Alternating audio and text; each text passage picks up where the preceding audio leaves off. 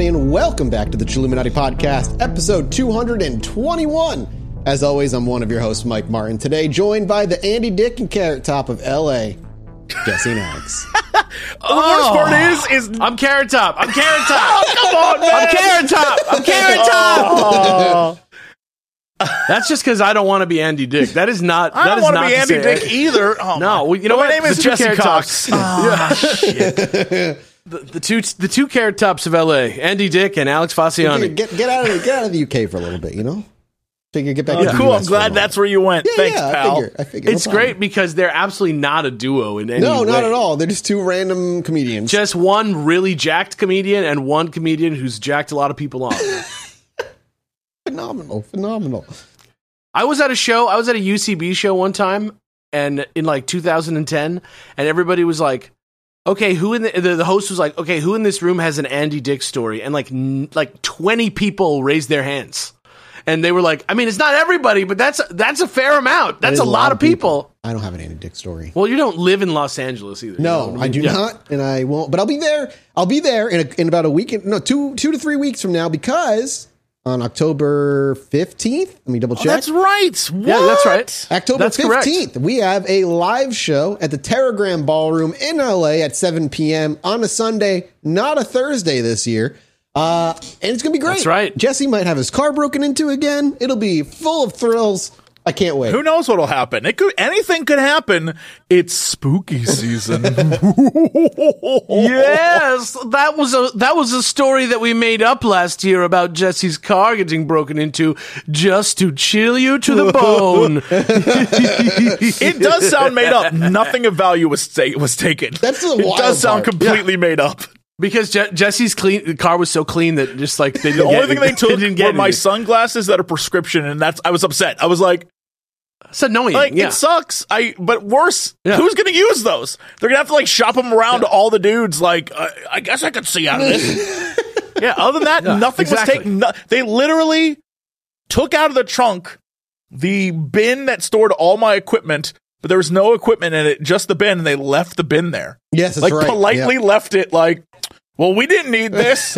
Our yeah, I'll be real. I don't want to Yeah. waste this. You know, I'm not going to just throw it on the side of the road and litter the downtown area. it was crazy. Before Alex goes off on his Patreon tangent, I want to say about Patreon. If you're not on Patreon, you need to be. The past couple of weeks have been like flooded with shit for you guys. We have the new Rotten Popcorn for uh, Faded Pair, I believe it was that we watched, and no, not Faded Pair. It was Twisted, Twisted Fate. Twisted- Twisted Fate. Twisted- Um, yeah. The Neil Breen movie, which people fucking loved, by the way. So you're all fucked. Somebody wrote in a comment and goes, Jesse's in too deep no. now. Dude, it's people love this. they love the movie. No, they don't love the movie. They love watching it with us. That's a movie. Okay, yeah. okay, I was about to say that movie's That's a trash. movie that needs someone to talk you through it as you Yeah, go. no, no, they loved the the episode um, of Rotten Popcorn. We also have uh crap. We we just had a Jesse commentary part one go up of his his uh, reaction to the Alien uh, State of the Union episode, which was amazing. I, I How long is the episode, The Alien State of the Union? First of all, The episode is an hour and Yeah. 30 minutes, and I it took me it, it's an hour 30 Yeah. something, I think, uh, from what the timestamp was. I remember I'm trying to remember. But uh it took me an hour to get through 30 minutes of Yeah. content. And I was like, I gotta split this so up. the mo- more to so more to come, folks, about that. That's for all patrons. Just a fun little little th- bonus for you guys because it's it's hilarious. It's so good. Uh, and I dare I say, uh, Mel's art once again, fucking insanely good. And she made bookmarks for everybody that you can like make yourself. She gave you the design for bookmarks. We're all on there. There's a little Littleberry shoot headstone in there that you can find. All kinds of good shit. uh, but but yeah, Alex, what, what other reasons would there be? The reason that I want you to go to Patreon that Mathis hasn't mentioned yet is if you have 10,000 bucks I meant to say something about that. sitting in your pocket, just burning a hole, and you're like, I just want to invest in like a good third eye, wide open, super chill, casual, hilarious weekly podcast with great guys who really just deserve that ten thousand dollars. we had a mean? scare this week or past week where I was like, no. Somebody tried to bump their their five dollar to the ten thousand dollar tier, and obviously they were declined. And at the same time, it ate up the the spot for like a week. So don't do that, or we're going to have to open more spots, uh, and uh, that's that's just not what we want to do. We're not trying to make this egregious with everyone out there in the world just trying to throw $10 at us. But if you do, Jesse will admit. Not 10, not $10, $10,000. That's right, 10K dollars. He will admit that aliens are real and that he too believes in ghosts and Bigfoot. You don't see the air quotes, but there are people who like were legitimately scared that Jesse would sell out his beliefs actually for that cheap. they were like, I don't, they, Just forever? Yeah, no, they were like, I don't know if I can watch the show if this happens. And I'm like, guys, guys, It's a joke. it's a fucking It's a joke. Completely a bit. It's If I paid Jesse full-on ten bit. thousand, I could ma- like manipulate his beliefs, clay like a clay man. I don't know. It'll take way more than that. We're looking I'm gonna need at least like a mill before I give up all of my beliefs. At that point, oh, it's If gone. somebody actually pays this $10,000, we'll have a little ceremony in which Jesse admits that he believes in these things, but you don't have to worry about the quality of the show going down because Jesse used $10,000 to brainwash himself into being a- a man he of doesn't science. even get all the ten thousand dollars. He doesn't even get it all. We're not even gonna get. That's never. You're It's not not, I like, a firmly believe it's never gonna happen. So uh, yeah, It goes to pay. I'll, I won't even see. I won't even see ten thousand dollars. Balls in your court, benefactor, So really, Jesse would patreon.com. be selling his fucking beliefs for like three, three and a half grand Yeah. at most. At, mo- At as, most, as if yeah. we as if we just take all the money and just Yeah, split it we right have- between We gotta spend it on stuff, yeah. y'all. We've got to like pay people. Yeah, it's it's hard to be a business. Our fantasies are turning into uh, much more uh, tedious realities, but we love our lives. Patreon.com slash pod. Patreon.com slash pod. Patreon.com slash pod. It's out there. Keep an eye out for us over at Sinisterhood Podcast. We'll be up there as a guest in the next week or so. Yeah, what's the deal? That was a that me and Mathis went over there. We talked about like some crazy story. I told a story that I'm I don't even remember if I told that story before anywhere. But it's a story that is so uniquely my story. Nobody has a story like this, I don't think.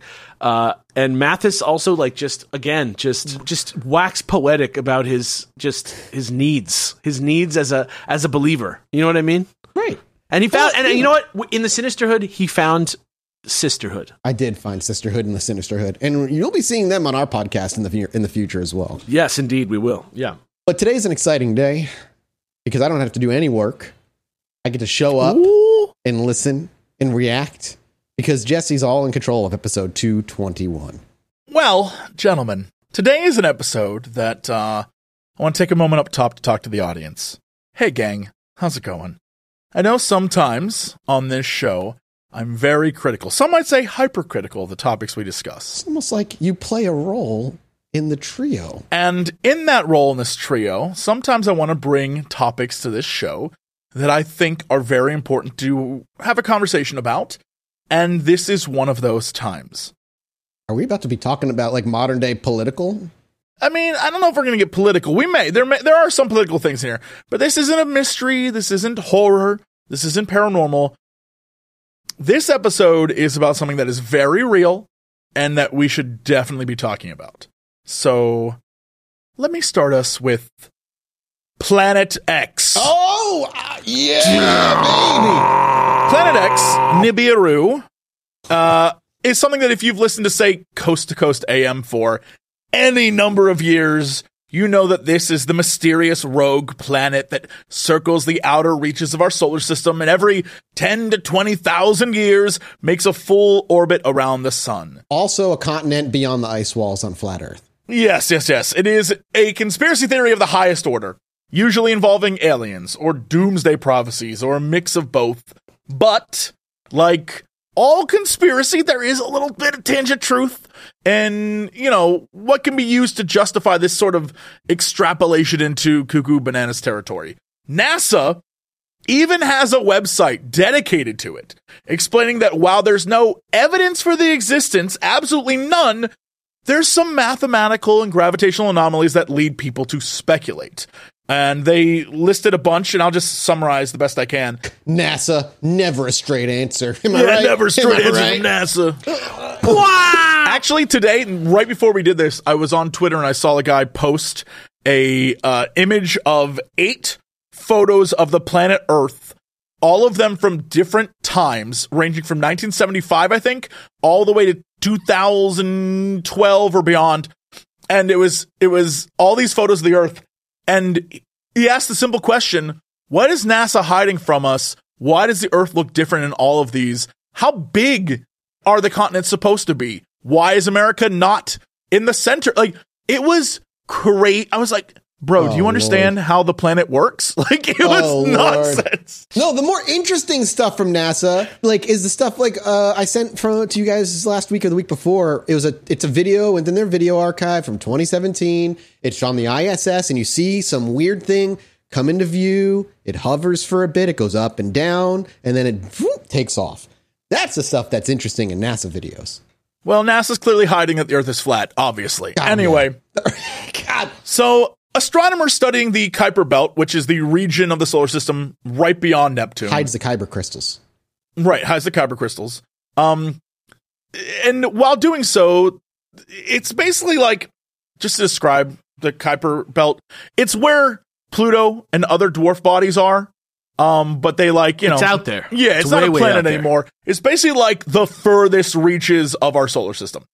Well, Yeah. researchers have noticed that some of the dwarf planets and other small icy objects tend to follow orbits that cluster together.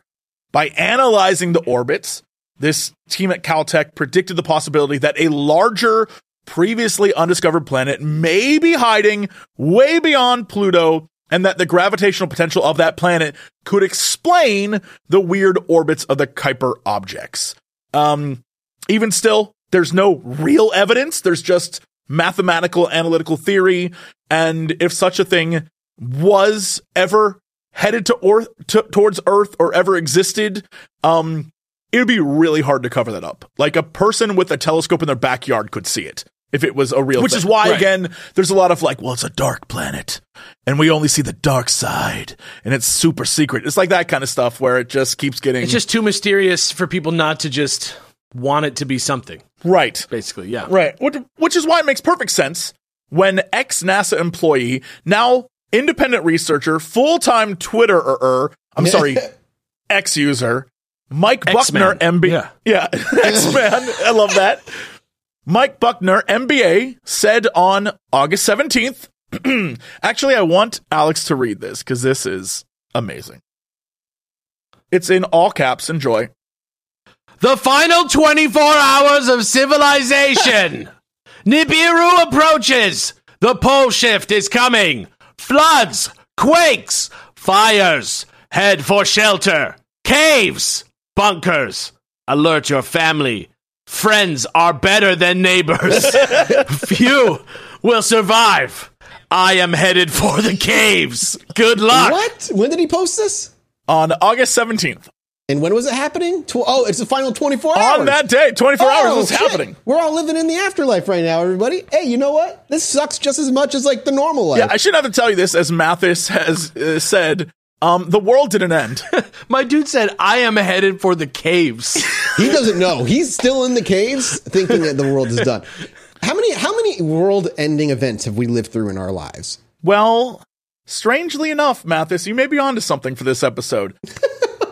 so, uh, returning from, I assume, his cave on the 19th, Buckner took to the internet to apologize for not just lying actively, trying to start a panic with people.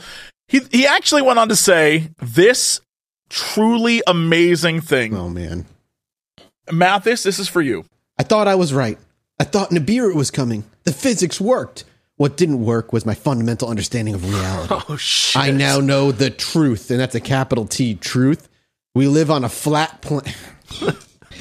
we live on a flat plane. We live underneath the firmament. The globalists lie for control. More to come. Metroid Prime 4 will be announced at this next in Nintendo Direct. The best part about this is not only did he say Planet X is coming, his then two day later, after everyone was dogging him online, two days later, when he finally comes back, he says, I was wrong, but the reason I was wrong is because I don't understand how physics works because guess what? Flat Earth. I wasn't crazy enough. Yeah. Yep. in that post, I hopefully it's still up if you can find it. Again, this is uh Mike Buckner, MBA. Good luck finding him. In that post, I swear to you, he posted that flat Earth picture with the ice walls and all the literally the thing we did that episode on with like the D and D creatures and Yeah. Asgard. He posted that The thing where you, if you took five minutes, you can find the origin of the story from the 1911 Florida magazine. Yes, he posted that. This guy's an MBA, you said? Dude, we got to have him on the podcast. That's yeah. I mean, that's what he says. Yeah. No, I don't want to have this guy on the podcast. no, I just want to laugh at him. Hilariously, the added context from Twitter underneath his tweet was Since the world did not end yesterday, Mike wishes to keep on grifting. He has performed Mike. what is known technically as a reverse ferret. I had to look that up. It's a British term that basically means suddenly and completely changing your ideological, political, or editorial view with zero acknowledgement of where you previously stood. Amazing. That's the comment from Twitter on him. Just a straight up mix Well, if up. that's coming from X himself, that's a problem. John X got him. X kinda, kinda gave it to him. I love that. And and so I figured that is where we would start for this whole thing. Something we can all agree is complete nonsense. Now I'm positive I'm gonna get some message from some guy that's like, bro, Nibiru is actually real. Here's my evidence. And you know, Uh, yeah, yeah. I'm sure the, the the subreddit will be a flood with a couple of people. I'll say to them what I say to you guys all the time. Give me like something tangible, something real, and then maybe I'll consider it. But don't be like, "No, I have evidence. I got you with this one. I'll say, hmm, should be bigger news. yeah. yeah. That's crazy. I wonder why no one's talking about that anywhere in the world. That's nuts. But I think this whole thing of this MBA guy posting this thing to all the different conspiracies that we're flooded with, things that Mathis was talking about, all these different prophecies and all these different end of the world things that always seem, it, it's a big problem with society at the moment. We exist in a time where like the average man or woman is getting screwed over by a bunch of people we were told as kids that we could trust.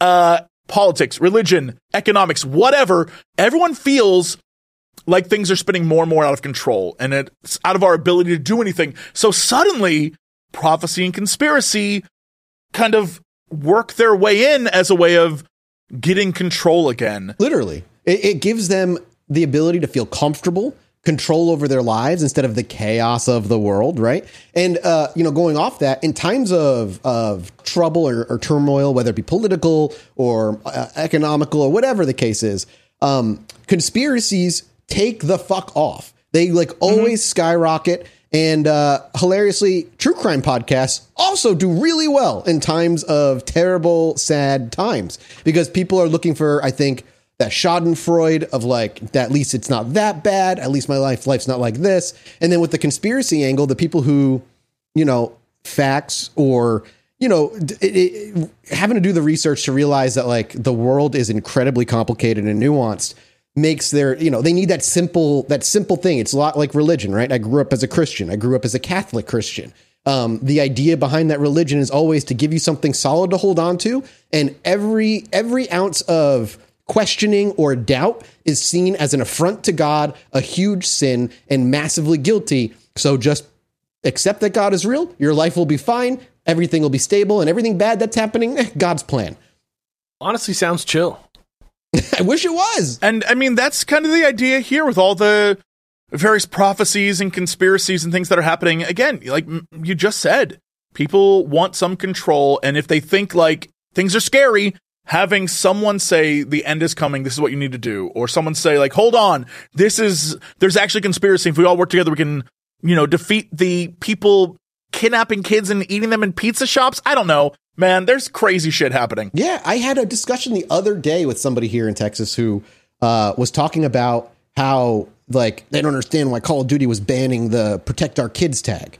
And the the thing he didn't really understand or like I had to try and explain to him was because because that's not the reality of it, right? Like that implies that the trans folk and the gay community are actively doing what they're doing to uh, be predatory towards children when the you know that thing that says protect our kids or whatever is insinuating and just kind of gives a quiet message of trans and gays are evil and they're doing all of these things so they can go into a bathroom and diddle people when in reality look do yourself a favor and again this is like a, re- a very first step of research go look at the sex offenders list.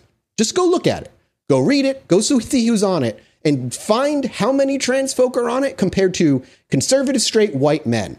And that's just a start. And then you begin to do your research and you can it begins to unravel. But when it begins to unravel, for the people who are so embedded in it, it also creates a panic because it means their world isn't how they saw it. And so they'll do one of two things. They'll have a fucking time of like opening, like just trying to fucking research and learn things, or they're going to do the simpler option, double down. Mathis, you and I are on a uh, wavelength today. I'm very excited for this. guys are vibing. Mathis and Jesse vibing. We're- so here's the thing: we're always on that wavelength. It's just the alien things we're a little different about. That's all. That's all. So, like, this is nothing new. The idea of what Mathis was just talking about is nothing new. No, yeah. Throughout history, we've seen waves. That's why authoritarians take yeah, control. like we've seen waves and waves of this. When times get scary for a group of people, they turn to someone who tells them it's going to be okay.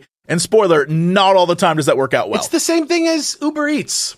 It's the exact same thing as Uber Eats, right? I don't know what that means. I'm very eager to see where this like analogy is taking us. I I have I I have I have a nice uh setup where I where I where I live. I have a good situation.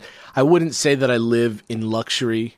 I wouldn't say that I'm like a super super rich man of any kind. But you're you live comfort comfortably. I have a nice little apartment in Los Angeles somewhere, and what I certainly should not be doing to like make effective financial decisions is every once in a while order like $75 worth of food to my house to feed three people. Mhm. Uh, you know, when I can go outside and get it for, you know, almost like two thirds to like to like maybe even like half the price of the of the original thing.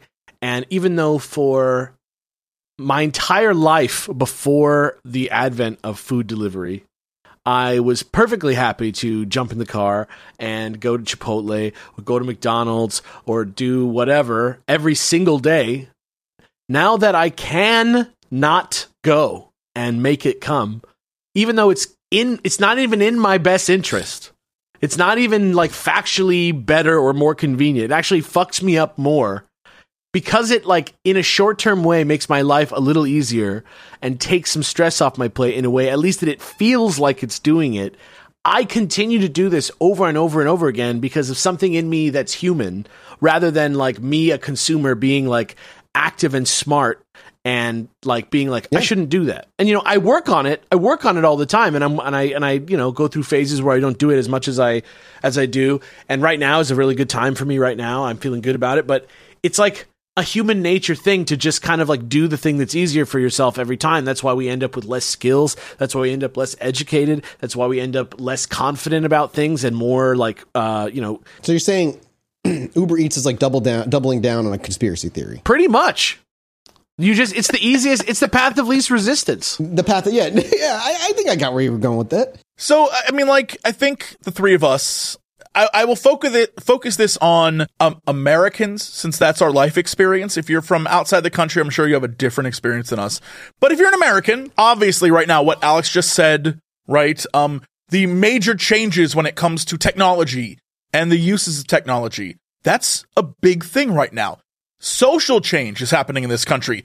Boomers are getting older and dying. Thank God. Younger millennials and Gen Z do not have the same values as boomers and uh, like older Gen X people. But may I interject, which is such a, something strange about that is it's the boomers and Gen X instilled these values into us as millennials. And then as we grew up and we we practiced the values they taught us, it's like the reality of who these people were comes to the forefront. It's like preach it, but don't practice it, which is very, very weird as a millennial, for sure. no, I, I think the problem is like boomers had it a different. They had a different life experience than, Oh, than yeah. anyone else.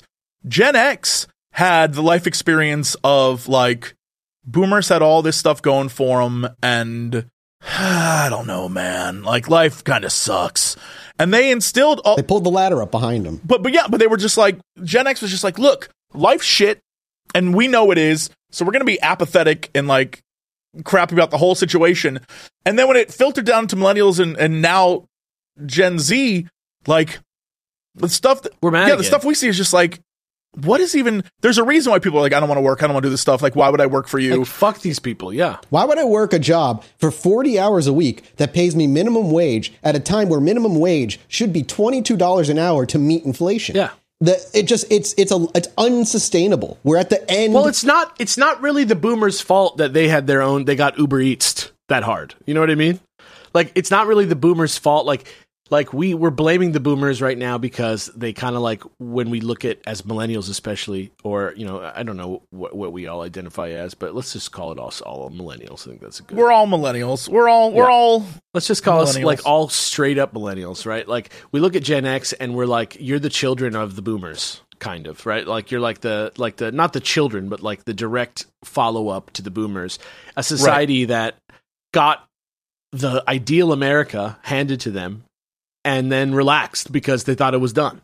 right. You know what I mean? And they got Uber they got Uber Eats super hard. yeah, it's it's the re, the the realization that democracy is always work. You can never just chill. Yeah. Uh, I think came to came to a realization of our of these people too late in the Yeah. game. And Gen X like also wanted to chill, but they also like didn't want to like just obviously like sort of like be you know boomers. They didn't want to. They didn't want to toss the cart. They didn't want to like stir shit up. Right. But they also knew it sucked. They saw it sucked. But they, th- I mean, it's like a general notion that Gen X was pretty apathetic about the situation where they knew it was bad, they saw it was bad, but they were like, "What can you do?" It was like the colonization of like counterculture by corporate interests. It was like so weird. It was Yeah. so weird.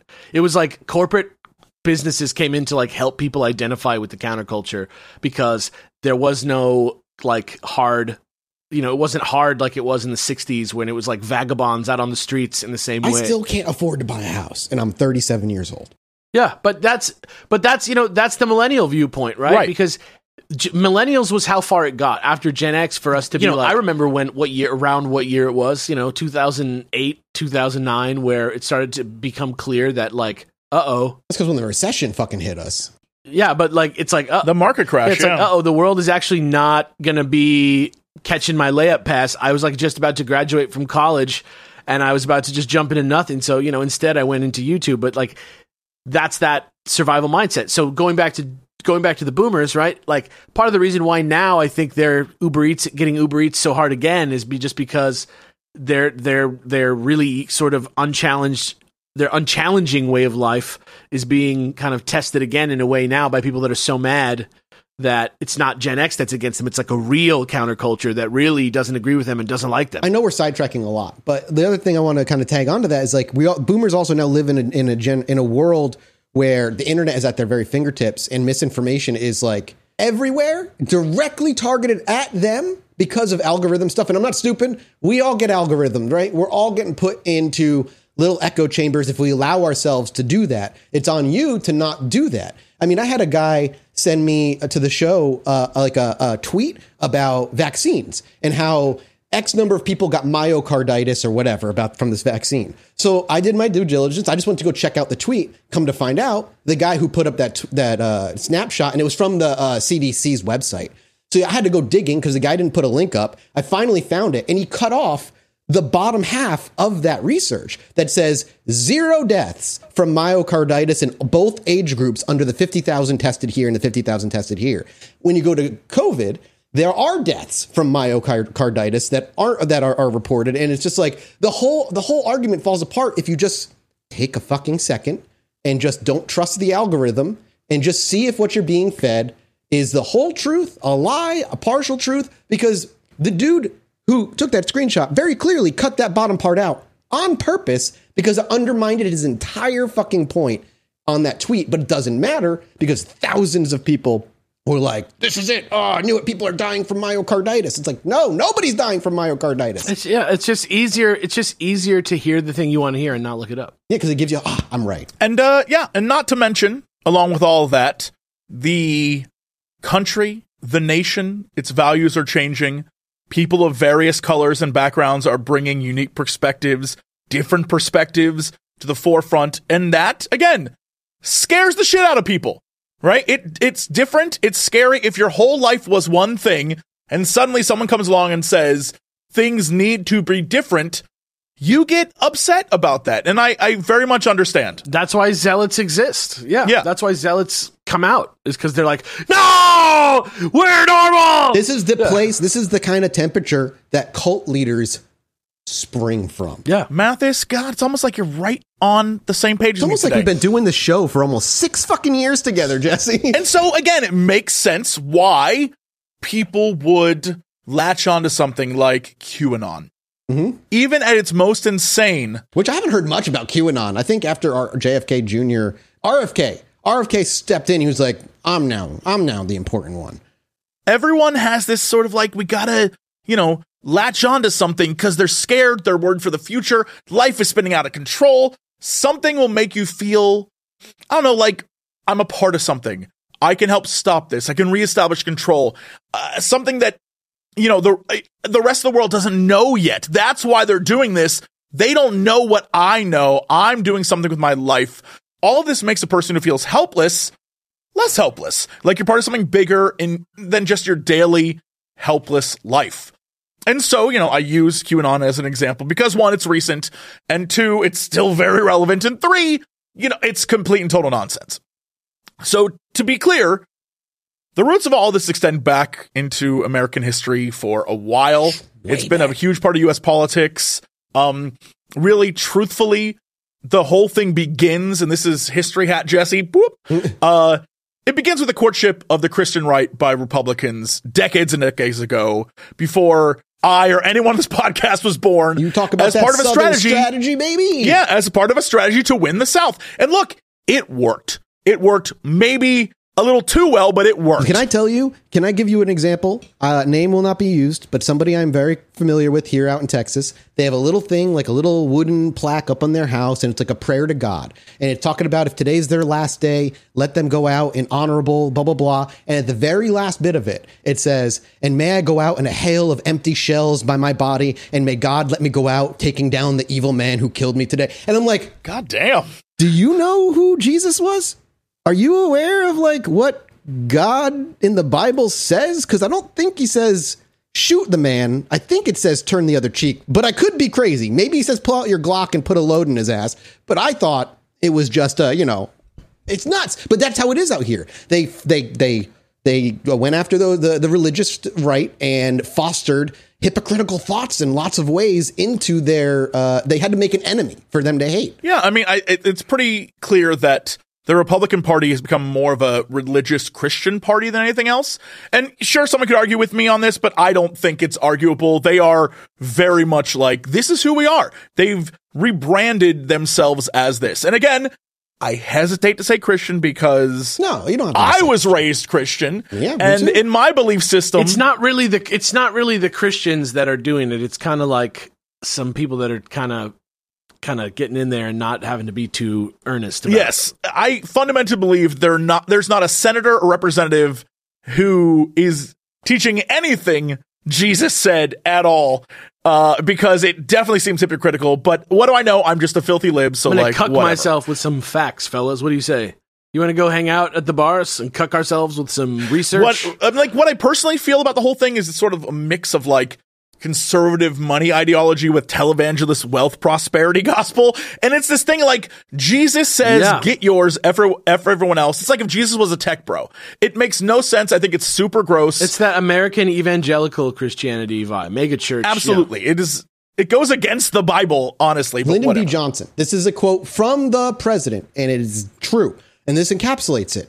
He says, quote, if you can convince the lowest white man he's better than the best colored man, he won't notice you're picking his pocket. Hell, give him somebody to look down on, and he'll empty his pockets for you. I mean, that's how the rich have run this country Exactly. for a long time, but they, you know, what it doesn't look, it doesn't matter what we think at the end of the day because people who identify as QAnon, and I'm even going to say it to some extent MAGA, um, they're bombarded by TV propaganda, internet propaganda, religious leader propaganda, and they're putting this bubble. I mean, like we have bubbles. I'm not going to say we don't, but but the bubble they're in, Of course we do. the bubble they're in is one that keeps them pretty locked in tight. I would like to think the people like us, anyway, even though we know we're in a bubble, we actively go out to try and find the sources of certain things to see if it's like if you hear something about a government doing this or, or this, that, and the other, and you just buy it, you need to go look. Is there is there a policy that was passed, a bill that was proposed, an action that was taken by a governor somewhere?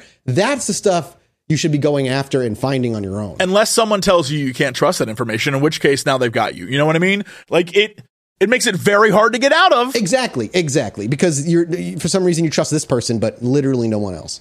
which is why they're bought in so completely and they're so deep in this culture. And it's this culture that during the 2020 election, big millions of followers, Christian leaders on TV and social media began to prophesize that Donald Trump would win as a man anointed by God to see Christians through these dark times as, you know, the, the, Trans youth are coming to take you along with the immigrants. They're going to get you and kill you. All Can that you imagine stuff. putting yourself through sex change surgery and all the shit that goes with it, so you can just go to get diddle- some like dude's conservative kid. Yeah, yeah. That's a lot. the That's a longest lot. con. Yeah. I bet you'd be a pretty woman though. Imagine like straight dudes talking about that, just like just straight up being like, "Dude, do you want to like go do that and then like change back so we can like go back to being like shitbag dudes again afterwards?"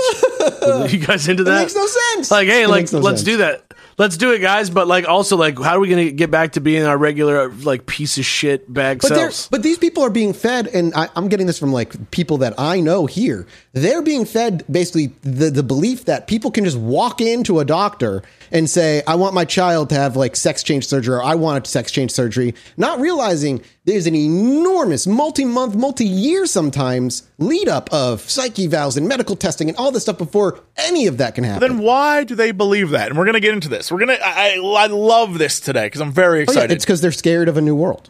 They don't feel, and I don't mean that in the way where, for those who may be listening and may be identifying with these people, I don't mean you're afraid in the way that like you are sitting in your room and you are scared. You're probably angry, right? You're probably very angry because change is weird, and the change that they're be, that's being presented to you is being presented in a way that is non-factual. Wholly antagonistic and meant to make you feel like a victim of something that's not actually happening so that you can vote for the right person at the polls when the time comes. Right. And again, that right person, according to these pastors and Christian leaders, was Trump, and that he would win 2020 in a landslide. Of course, he did not. The, the thing that happened, crazily enough, when he didn't win, all of these prophets didn't apologize or recant. They doubled down. Yeah. Let me give you some great examples. Robin Bullock, a pastor and televangelist from Alabama, said Trump was anointed by God, that he would win the 2020 election in a red wave landslide. Of course, it didn't happen. Rather than admit he was making stuff up, he doubled down, saying evil forces were at work in Washington and that Joe Biden usurped the will of God. Keep in mind, this is the same 80 year old Joe Biden they called Sleepy Joe. That Yeah. dude defeated God. yeah, let, let me it's in, in like if you think about it right and if you go back to 2020 the idea of a red mirage had been talked about for weeks leading up to it and the reason is if you if you look back trump and the republicans shat on and said do not do mail-in voting only do voting in person you can't trust mail-in voting which is ridiculous because that's not true every over the 60 some odd court cases that trump brought he lost all but one of them um, and the one he lost it was because the vote there was it was uh, there was like a voting problem and it was in Biden's favor. Don't do mail and vote, only mail and vote in person. And he in shot the himself in the foot. Yeah. And so the early counting, counting always does in person voting first. And then at the end, it does the mail in voting. So the idea of a red mirage is early on, it's going to look like Trump's really winning. But once we start ma- counting mail in voting, which we're going to skew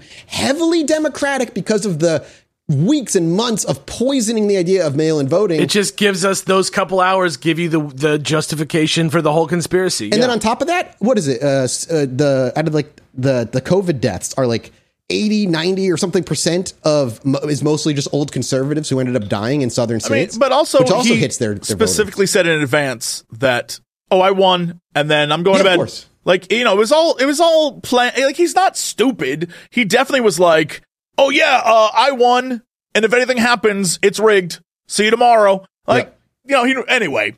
So Robin Bullock was definitely bought into this, and again, like I said, he doubled down, and the goalpost started moving. Robin created a new prophecy where Biden will be out of office in 2021 by the Ides of March, saying that since in a video Biden Nice. tripped, Nice. yeah, saying since in a video Biden tripped going up some stairs, it was God actively trying to take him out. Don't worry about the time Trump tripped. Yeah, don't worry about that. And let's be fair, Biden can barely stay awake. The man is ancient and decrepit. He is. I mean, he's an old man, like any 80 year old. Like, you know, He's not. He's not a particularly. He's actually an extremely healthy eighty. but year he's old still man. 80. Just. yeah. That's what I'm saying. That's what I'm saying. He's just old as fuck. Like just yeah. I'm like very much for, like, let's keep our representatives younger, please. yes, but please. that's a different, that's a different Yeah, topic. yeah, That's term a limits, much term different limits topic. for everything. Yeah, so this Christian pastor went on to explain that like he did a whole Ides of March bit where he explained in ancient Rome saying it was the day for settling debts and that finalities come in the Ides of March. He then said this, which is just this is a new prophecy. Again, these are directly from God. Mathas, enjoy. I believe that on the 15th of March, a power came into the earth to remove tyrants from their seats of authority. Bullock continued. into the earth. And a few days after that, you saw Biden fall, trying to get up. this is so stupid. You saw Biden fall, trying to get up to Air Force One, and he couldn't get up there. He finally had to just grab each side and run.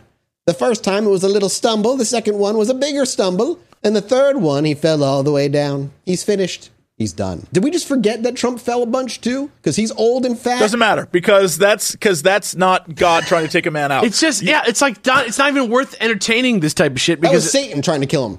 Got it. Yeah, it's just so wild. It's just such a it's such a wild stance to take. It just it just reeks of like I think I'm maybe this is fine. Like it's okay now. Maybe Old man trips more at 11. yeah. Maybe maybe God is gonna just oh look he tripped. Oh what's oh thank God he's gonna be okay. We're- America's gonna be Can- all right. as- you know, it's 2023 right now. He then continued to move the goalposts, and every year he has done so. Last year he kept doing it, and he, his new one is Trump will win in 2024 and become a three-term president. Cool. Which means this man would be president through 2032. There's no way in hell he lives that long. No, way Trump makes it 2032.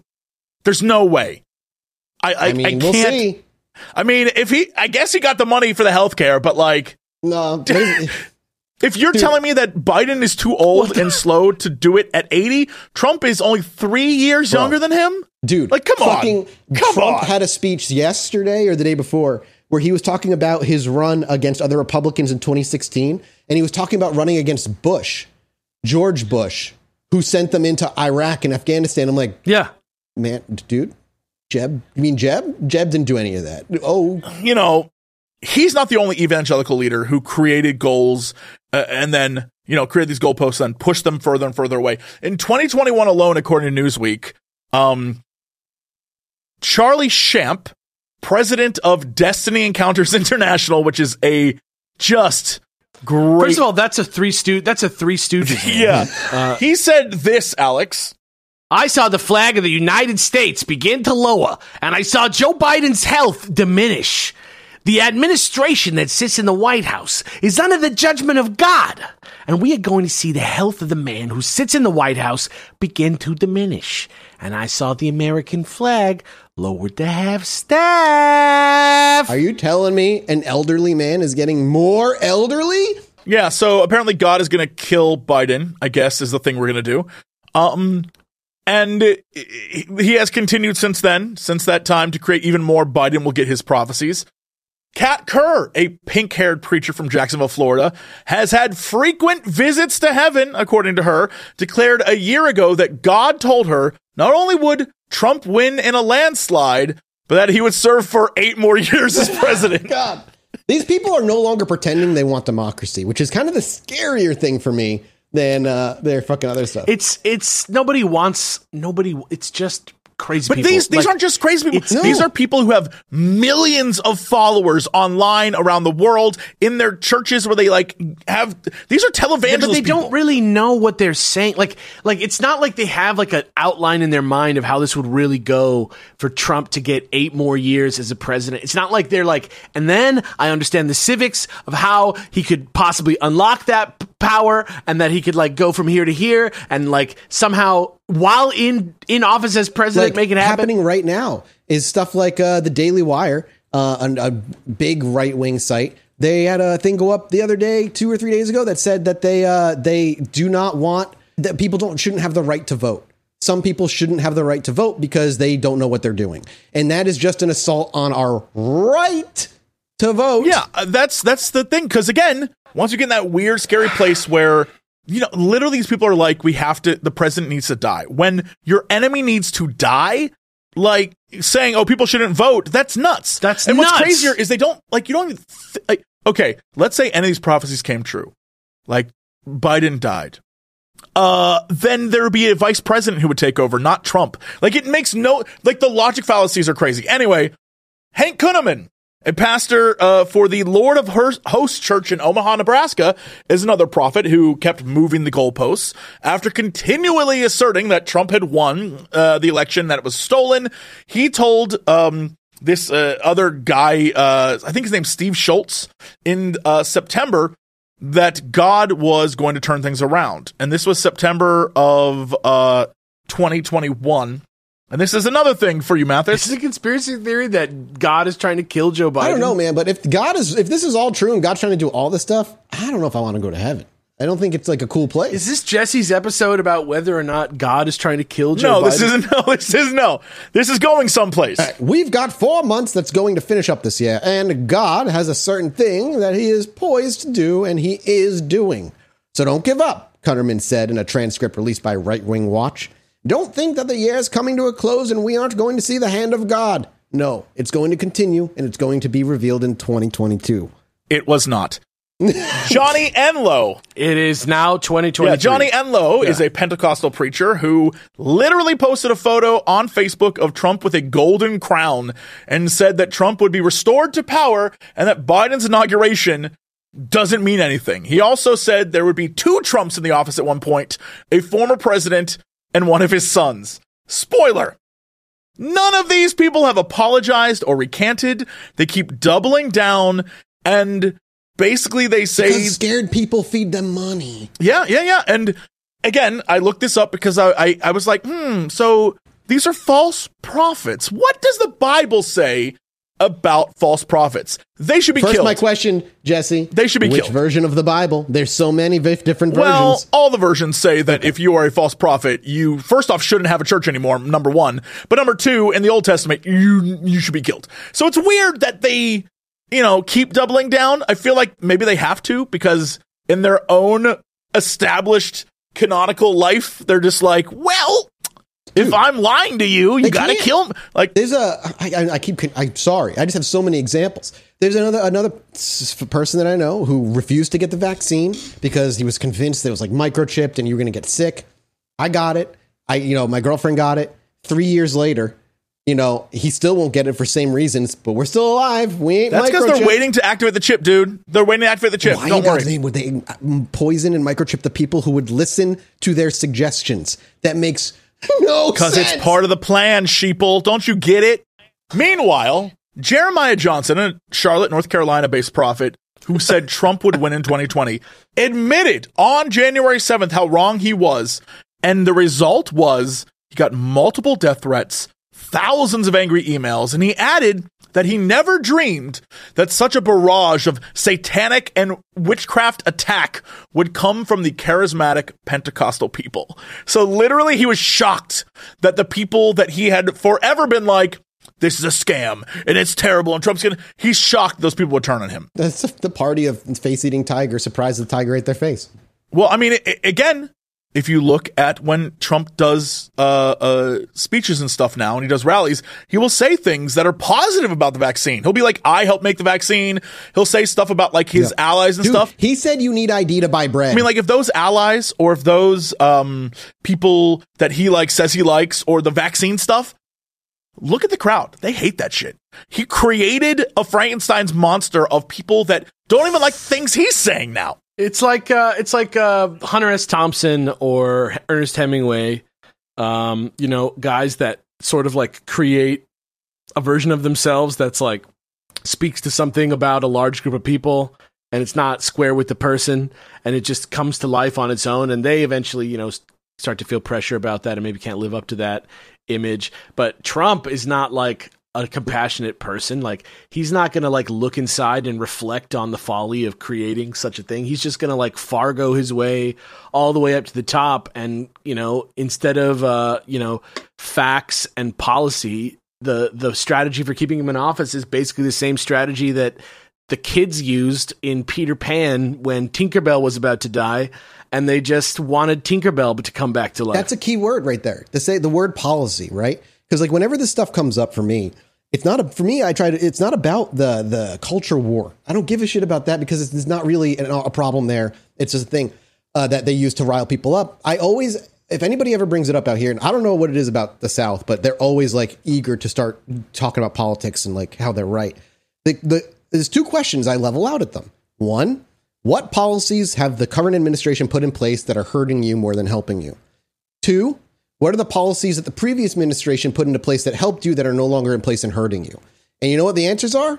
They don't Most people one. don't know, to be honest. Most know. people They don't, know. They follow They or don't know. read and follow politics in an actual way. It's a club. it's just a vibe they get, right? Yeah. It's also team where Yeah. politics is a team based sport now. Yeah. So people don't really think they're like it's red versus blue, which is a Trump terrible saying way to do like things. Biden but opened the border, when in reality, Biden kept almost all of Trump's immigration plans in place, but they don't know. they that. hated Obama for the same thing, and They Obama called was him the king of deporting. Of deporting, he deported more people than Trump did. yeah, he did way more people. Yeah, so whatever. It's all yeah. I'm, I know a lot of people have issues with Obama and what he did, but anyway, Yeah, I am one of them. just think about all this. All the like people out there who are so firm in their beliefs that even saying I was wrong is considered evil.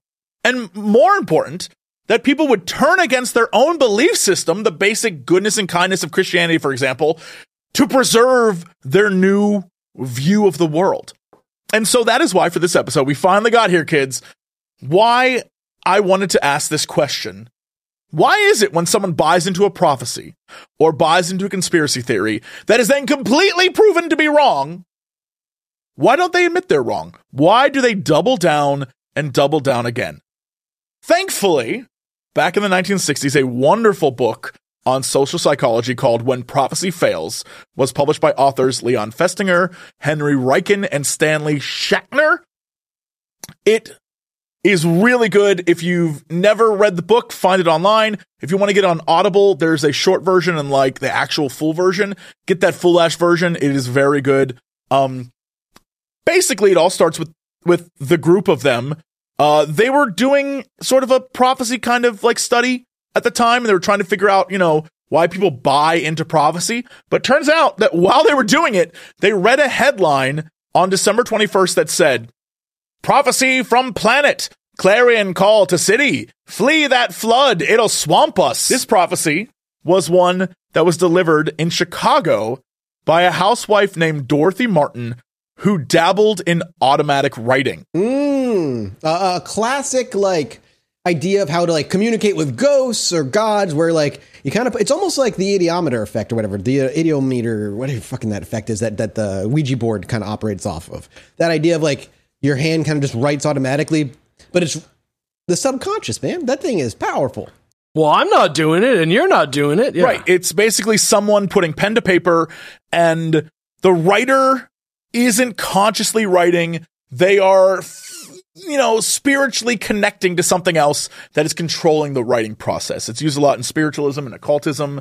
Uh, I just found out while doing this research that Arthur, Sir Arthur Conan Doyle and W.B. Yeats, like all these different people were involved with the automatic writing process. A hundred percent. Yeah. Co- Conan Doyle was like, he ran the whole gamut. He like just he was like a true believer for a long time. I think. So, in the case of Dorothy, her writing detailed a catastrophe predicted for December 21st. She claimed to be receiving messages from superior beings from a planet she referred to as Clarion.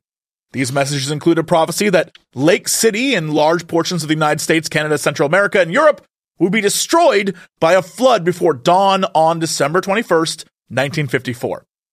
The twist, of course, is that through her, these aliens would come and save believers from the flood. Turns out, through association and I guess like people she knew, she grew a following. And the writers who were doing, you know, again, researchers, uh, research on prophecies and groups of believers and stuff, they were like, can we infiltrate this group? And so they did. They became Dorothy's followers. They joined the group to collect data before the 21st of December. So they were embedded in this whole thing. Yeah, we believe you. Yeah, oh Dorothy, oh hail Dorothy. Yeah, world's ending. All right, just gonna write in my notebook real quick. Yeah, hail Dorothy. Got it. They they watched the members and they watched what they did. Some left jobs, some lost their jobs, some neglected or ended their studies, some ended relationships or friendships with non-believers. Some gave all their money away. Most tried to give away all their possessions before their departure on the flying saucer. Some literally stood bare ass naked on the front lawn waiting to be taken away. I'd do that for fun. Yet, spoilers, did not happen. The day the Great Flood came and went, and in reaction, various members of the prophecy group of this cult, the uh, researchers noticed some fascinating details. Using observations, Festinger, Riecken, Schachter developed theories about how these people reacted, right? Because they sat there and they studied them. They still stuck around afterwards. They were like, okay, what happens now? The prophecy clear. That would be the more interesting point for me. Is like what happens after it doesn't happen. Yeah, they're like, what happens? Why are you still buying into this? And because they're embedded, they can see it in real time. And so, you know, they develop theories on how people might be expected to behave when faced with a specific type of dissonance arising from a failed prophecy. And, um, you know, why was it that a few people simply left the group, but others doubled down and became even more extreme in their beliefs. And the writers identified five conditions they believe led to this type of doubling down and increased fervor. Number one was, and uh, you know what? I will uh, just let you guys read this. This is for Alex. Enjoy. A belief must be held with deep conviction, and it must have some relevance to action, that is, to what the believer does or how he or she behaves. So this is the same kind of faith that a very religious person would have, right? It's the it's why you see connections between pastors and tele, televangelists with like MAGA and QAnon. One who is inclined to believe in faith is more inclined to believe in another thing that you have to take on faith. Yeah, and I don't want to. And I'm not trying to say this as like an insulting way, but religion primes the mind to accept things without evidence. That's the entirety of my experience in Catholicism from birth to. I mean, really, I went to Catholic school all the way to college. Like, I went to Catholic high school, Catholic elementary school, and that's all it is. And anytime I ever asked questions, is it was it was well, that's well, God wanted it that way, or God did it that way, and there was never the answer. If you didn't know the answer, then the answer was God. It was because God's plan and that's it. And you're kind of primed to latch onto things without seeing evidence. And I know, you know, the laugh of like aliens and all that stuff, but you know, let's let's ground myself in reality for a moment. Like, yeah, I love the conspiracy of aliens, and there's a lot of fun stuff out there that's like nonsensical. I fucking had a phone call with Santel last night because he was talking to me about a pyramid under Alaska suppressing human thoughts. And I was like, I don't know if I can go that far. You know, like Well, of course he was. Um, yeah, it was, great. it was a great. I love that man. Uh, he was a great conversation. But like, you know, my my stake in the alien world comes from the videos that we are being given to given by government and stuff. And I understand. I make a lot of leaps. It's it's both for fun and because I really want it to be true. But I still am striving for evidence of some kind. I need a video. I need government papers that are like legitimized. I need things that are physically there as much as I may pretend otherwise because without them, you're just believing in another the god. concept of faith in like religions, especially like Christianity. I'm only Catholic, so I can only speak really from that.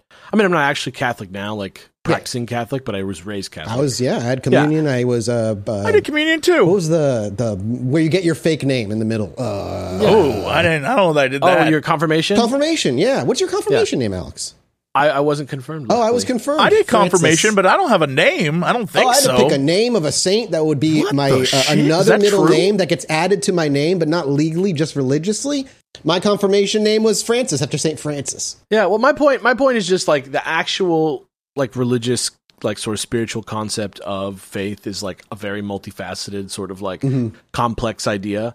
But like the people in your church who you asked probably weren't like religious philosophers who were ready to debate, No, they were brothers of the Sacred Heart. yeah, and have like a real conversation with you about it. And so, really, like the reason that I think that religion sometimes uh, doesn't work so well is because you end up with people in the like teaching position who are motivated by other things besides just like Ding ding. That's it for real. Yeah. yeah, like deep knowledge and stuff like that, and you just say things because you don't know, and you're you're kind of like safe bet is to just be like, because God, dude. Yeah. Hello. 100%. And and I think that's I think that's kind of what this the, the quote that I just read was kind of about is like that's how the the church preserves itself, but in reality, the belief itself isn't just like God doesn't have any evidence and you should just believe it blindly. You know what I mean? It's just kind of like I don't know. I mean, I don't know the the truth. I'm not a religious philosopher. I think there's more to that viewpoint from the Catholic oh, angle. My dude, like if you remember Catholicism, it's built into the myth. Doubting Thomas. yeah, exactly. Doubting Thomas is somebody that was brought up and drilled into my brain over and over again. The man who doubted Jesus, the man who doubted God, and now could not, never get into heaven. And that shit Yeah. is it. It may be like taught to you once or twice, but as a kid, that shit buries itself. And this the fear Yeah. of me doubting God and doubting Jesus lasted for a long time until I discovered um, basically the gospels that were dropped from the Bible, and I discovered the amount of edits that went through multiple different versions of the gospel, including the Nazarene uh, Council. And also, you never got like a full religious education. Like did. you, you no, I mean like you. no, didn't you go weren't to- like a religious scholar. you went to no, like no, no. Okay, my bad. I Yeah. thought you meant like okay, no, no, no. Yeah, no, no, no. That's the thing. Like you're operating off like what they taught a kid a long time like, ago. probably and what a Sunday you- school teacher taught you. To be honest, on Monday, Like- Tuesday, Wednesday, Thursday, Friday at school. I went to a Catholic school. Oh, I had shit. religion class every single day. I had religion class every single day. I had Bible readings every single day. I had all these things. I know this shit better than most people out where I live know this shit. Yeah, but you never get to go anywhere outside of No. the concrete answers or anything like that. And then that's what most people in the religion get because they don't like love it Right. and want to like go deeper and like It- one of you the know things that it's not even really encouraged to like have free thought in that way unless you're like an expert. The first thing that made me question, I can remember, is like, why is there nothing in the Bible between Jesus' childhood and him being an adult? Where is everything in between? those are the lost years, man. He was in the desert, dude. no, he's the gone. answer is Gospel of Thomas. They exist, and you can read them. right. Well, they don't. It's complicated, bro. It's un, like that's why they took it out, dude. The God, God acts like any teenager would. He will. He killed people because he could, because he would get mad at them. He would go home, and Mary would teach him the lesson he needed to learn, and then he would go back and bring them back to life. Like Jesus was in in many ways in Gospel Is that Thomas. true? I don't know that I buy into this. Hundred, yeah, hundred percent, dude. Hundred percent. hundred percent. Gospel of Thomas. It's the Gospels that were taken out in 1945. They were taken out. I'll give you a link just so you can go research it, Jesse. In nineteen, the Bible was missing them in ni- so pre nineteen forty five Bibles would have this stuff. There's a Gospel of Thomas right there. there's many there's many gospels that didn't make it into the Bible that are out there. Oh, I mean, yeah, the Council of Nicaea. Like, I, I get the like Romans going through and picking and choosing. Like, I get that.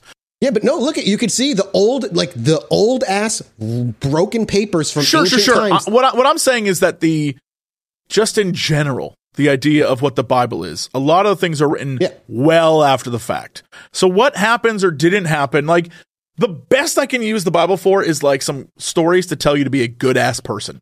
Like that's uh, from like a skeptic standpoint, it is parables to teach you to be a good human being. Like that's the Mm-hmm. best I can do with it because evidentiary, like a lot of it's written hundreds of years after the fact, a thousand years after the fact. Oh, God, like yeah. who knows, right? And, And then then it's written and rewritten and, and- changed and edited Yeah. from different translations and like the King James Bible was edited specifically so the man could get a divorce. yeah. The Gospel of Thomas was actually found in 1945. So Right. it's actually an old like an like a like an ain't like a Early Christianity, proto Gnostic Christianity, like early, early on. yeah, withheld withheld of old. Sure, but the question is who wrote it? Why do they write it? Like those things we don't know. Yeah. They don't know who wrote it. The terms that are used in the gospel are translated to twin or other or something. And uh, so the, the scholars don't believe Thomas actually wrote it, but it was written around the same time the rest of the gospels were being written. Yeah, it's like thousands it's it's old. Uh, it's like a real it's a real gospel. Back to the cultists and and philo- uh, you know prophecy nuts here. Uh, the second thing that increased their fervor was this one, and this is for you, Mathas. The person holding the belief must have committed himself to it. That is, for the sake of his belief, he must have taken important action that is difficult to undo. In general, the more important such actions are, the more difficult they are to undo, the greater the, is the individual's commitment to the belief. This is literally sunken cost fallacy. 100%. They put in too much time or effort or money or support or whatever it is for the cause, and they simply can't back away now. They're too committed. Even more simple, pride. Be like stepping in front of like maybe family members who have different beliefs or your friends who have different beliefs of you, and then your belief ends up not being right. Your pride is going to be fucking gutted. So you've lost something. You've invested something that you need to double down on. You're looking for like a you're looking for like a secret way for you still to Yeah. be right. yes, basically. yes. Yeah. Uh, the next one, number three on this list of five. Alex, this is for you. The belief must be sufficiently specific and sufficiently concerned with the real world so that events may unequivocally refute the belief. Mm. This is the idea that if I'm in a UFO cult and I believe that UFOs are going to show up at 5 p.m. today, if they don't show up and you have no evidence to prove that they never showed up, then I still have the door open that like maybe they did show up, but like something went wrong. Maybe something happened that changed the timetable, It's- or you know, like how can you prove me wrong otherwise? I- I- you're you're the one who doesn't believe. I they were going to be here at five, but like they got caught up in traffic. It's you know what I mean? Uno, Uno reverse card. People who make claims, it's upon them to provide the evidence to show their claims are true. But if you can't do that, whoop, well, you don't have evidence it didn't happen. Well, yeah, Right, because right. it- that is the evidence that it didn't happen because it didn't happen. You're happen. try- starting to like control reality in your imagination so that you can continue to hold your beliefs basically. you got to rationalize. yeah. Number four on this. Uh, I believe this is for you, Mathas. Such undeniable disconfirmatory evidence must occur and must be recognized by the individual holding the belief. So, disconfirmatory evidence is basically evidence that already supports a prior held belief. When you hit someone with other evidence, they will do something like we've seen over the past few years, like we talked about in the beginning of the show, that, you know, like your crazy uncle who, you know, had several news stories about January 6th, and he tells you, you know, like it was it was an inside job, and you give him all this stuff, you give him all this research, he'll look at you and be like, fake. Those are I don't trust those sites. God, they aren't real. That's not real. You'll say, but are you aware that Commander, the president's dog, has bitten 11 Secret Service agents since Biden took office? Right? It's the it's the idea of um you know upon recognizing the falsification of an event, right? Something that's totally made up. Someone will say, "I believe X. I observed Y, but I still choose to believe X." Mm-hmm. And that's and that's what that kind of means. The last one is for you, Alex. The individual believer must have social support. This is the easiest one. I think, honestly, I think most people, if you were to name any culty group, QAnon, for example, a- anyone, doesn't matter. I think most people fall into this. As an individual, you may walk away from shit, uh, right? If you believe in something, you may walk away. But because of social pressure, social groups, you're surrounded by other believers, you stay not because you believe, because that's your social group. Those are your friends and they believe. And so they're keeping you going. And you want to be a part of that. You want to have a social, we're social beasts. We want to have friends.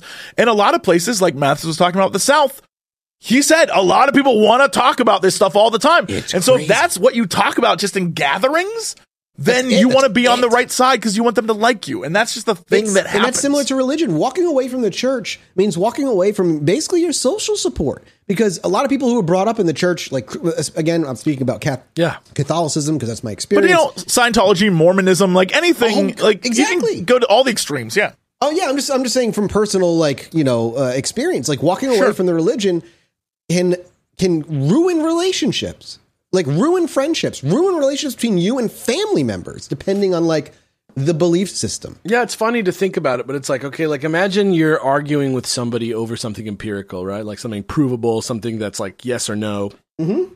And you come with like the one piece of evidence that you need, like just absolutely credible, defining evidence. And they're like saying the opposite thing. And then they like reach out to the crowd and get joined by one more guy that believes the thing that that guy believes. Now they're both yelling it at you, and you're just standing there still holding the one piece of evidence that still invalidates their entire argument, which is just simply that they're right and you're wrong. And then they get four or five more people to show up. And now there's like 10 people yelling at you or whatever it is, you know, nine, whatever. I don't know what number I got to. There's a large group of people yelling at you and you're still just standing there with the one thing. And even though you're right and you are invincible in the, in the realm of fact, it feels better to be on the angry team than it does to be the guy with the one evidence because it's scary and everybody's the only way to fight something that's true is to just yell at it and be and make it unpleasant Yep. for people to like And tell you. you that. can see That's how really it. ridiculously hard it is to pull someone from their belief system, especially if they're fanatical about it and surrounded by others who are the same. The crazy thing is, we have evidence from other studies done after this one as well. Since the 60s, 12 other groups have been studied like this, all with the prophecy, all that failed, and then this sort of disconfirmation that results from it. And five patterns were observed. The first is survive and begin proselytization. The next is survive and then continue the proselytization that, that was happening before the prophecy failed. There's also survive and then decline in the amount of proselytization you're doing. There's survive and don't proselytize. And then there's don't survive. Just, you just don't survive. Just fucking Here- die, bro. Yeah. yeah, like here's the thing though of the 12 groups they studied only one just shut down and went away. The other 11 stayed and continued to make new false prophecies and continued to to be active. According to wikipedia in addition to proselytization, there are other adaptive strategies, including reaffirmation and rationalization, which are influenced not by only this in group support happening, but also decisive leadership, sophistication of ideology, the vagueness of the prophecies, um, ritualized framing, and the organization of the group, right? Rationalization can often go to lengths uh, to justify a false belief. Like you can literally rationalize your own false belief based on things that are happening around you. It's One of the more the popular same way forms that of you make yourself feel better about anything. Yeah. Yeah, you know, yeah. one of the more popular forms of rationalization is spiritualization, where in the event that something doesn't happen here on earth, you can simply say it's happening in heaven. And here's the thing. If we circle back to the Trump loss of 2020, that is exactly what was happening with all of those pastors. While Trump lost, they went on to say, every single one of them, there is a war happening on the spiritual plane. The heavenly forces are battling evil. They did crazy. I swear to God, find the video on YouTube. There's a video where these pastors are sitting around talking about a photo of the White House and it was like a storm. But they took one still shot and were like, that is a gateway to hell above the White House. They're summoning in demons and that is why we have to fight them. Like that kind of stuff. And they said, you know, because Trump didn't win, the real battle is happening between heaven and hell and that God is winning. We just need to continue doing this because we will take down It just Biden. absolves reality of uh, conforming to any sort Absolutely. of yeah. The god whose son was a fucking socialist chose Trump. this doesn't make any sense. Well, and, and, and, and I've looked into this because it didn't make sense to me either. But the reason why is because they do that. I, I, I honestly, I wish I. Imperfect man doing God's Yeah, plan. yeah, uh, yes. Uh, there you go. As opposed to him fitting more to a T what the Antichrist would be when he arrives on Earth. God chose him because he was impor- imperfect. That's the that's the bit. My dude held an upside down Bible, dude, like on camera for real. Like he, dude, he held the Bible upside down. If that's not, He said on camera yesterday that you need ID to buy a loaf of bread. And that's why we need voter ID. You know, some people uh buy into that. I guess not me, but And they were like, yeah. He also said windmills are killing whales. Just so you know. windmills are why, why whales are attacking, not us harming the environment. Anyway, it's like the motorboat propeller uh, to the manatee, Right, yeah. the windmill. Um, so, Yeah. you know, this of course then translates to even more crazy things like how the government is filled with clones and how Trump is secretly still in power and how there's a string of child rapist Kabbalists and Jewish space lasers and all sorts of things and pizza shit that are yeah. insane, genuinely insane, yet still believed by a lot of people in this country. Do you guys think that the like sex trafficking like kingpins like care who they have in the kitchen up there making the pizza in the cover restaurant? Like, do you think that's important to them? I don't think the people upstairs know what's going on in the basements. Yeah. Oh, okay. The, ch- the people upstairs are just happy for the Yeah, free they're child just happy to have a job, dude. It's 2023. It's like a- No, no, like- they got free child labor happening coming out from the basement. That's so messed it's like a poltergeist situation. They're like, oh, hey, it's a oh, this is little girl's like, I don't speak English. You built the pizza place on an ancient child trafficking ring. the bag is an eight year old flipping pizza. I don't know what you want. Mathas has never seen the movie Poltergeist. I have not. I've seen clips of it though. So, all right, here's the question then. We're here. We exist in this world. It's a thing that's happening. How do we then pull back from the madness? Well, Smoke weed, chill out, listen to some records, eat some barbecue. Matthew J. Sharps uh, details something called true believer syndrome, which goes into detail about this and, you know, the true believer behavior after a predicted apocalypse or prophecy fails to happen. Using the 2012 Mayan end times prophecy, which was something I used to joke about a That was lot. great, dude. That was great. So when was the last time you were afraid that you might be a, like? Was there any world ending event you thought was maybe happening as a kid? I entertained. I entertained the Mayan one at best from a mm, like no literary creative writing, maybe from like a creative writing standpoint at the mo- like at like from a like creative, creative, earnest, creative Tumblr post era. That's as far as I ever went into entertaining the Mayan. The only one that got me was Y2K because That's what me too. Yeah, Y2K Yep. was 'Cause one computers. where people actively were doing things to prevent it. Like Mm-hmm. Microsoft and people were making changes because they thought it would like destroy the world. So like that one kind of got me where I was like, maybe this could be real. But then 2000 appeared and it was fine. Everything was fine. So it was like, whatever. But maybe they fixed it. I don't know. Who knows? That's the only one that I even remotely was like, oh shit, this could be. But admittedly, most of it was like banks will have. I don't even know how. I wasn't old enough to be involved in banking. That's for Literally. sure. So I didn't care. It was just a scary thing. Um, but anyway, uh, Matthew goes into this idea of like, okay, we're going to use 2012 and the Mayan prophecy to kind of figure out what contributes to the psychological factors that compel people to continue a belief or even have a stronger belief despite a conflicting reality. And again, this is even more information. I'm coming, I'm coming to you with facts today. The first thing that he found was subclinical disassociation, dissociative tendencies. While not mental illness, this isn't mental illness. People with subclinical dissociative, dis, god damn, dis, dissociative tendencies, that is a word, have a higher inclination to experience disconnection with immediate physical reality and a propensity to see highly improbable things with enhanced credulity. Uh, like that basically, guy at the biker bar who like tells you some crazy bullshit that happened outside that didn't go down. yeah, like he he, and again, this one's probably going to be a poke at Mathas, but Uh, no. he said that it's not about being crazy, but people who have subclinical dissociative uh, tendencies, they're more inclined to believe in paranormal thinking.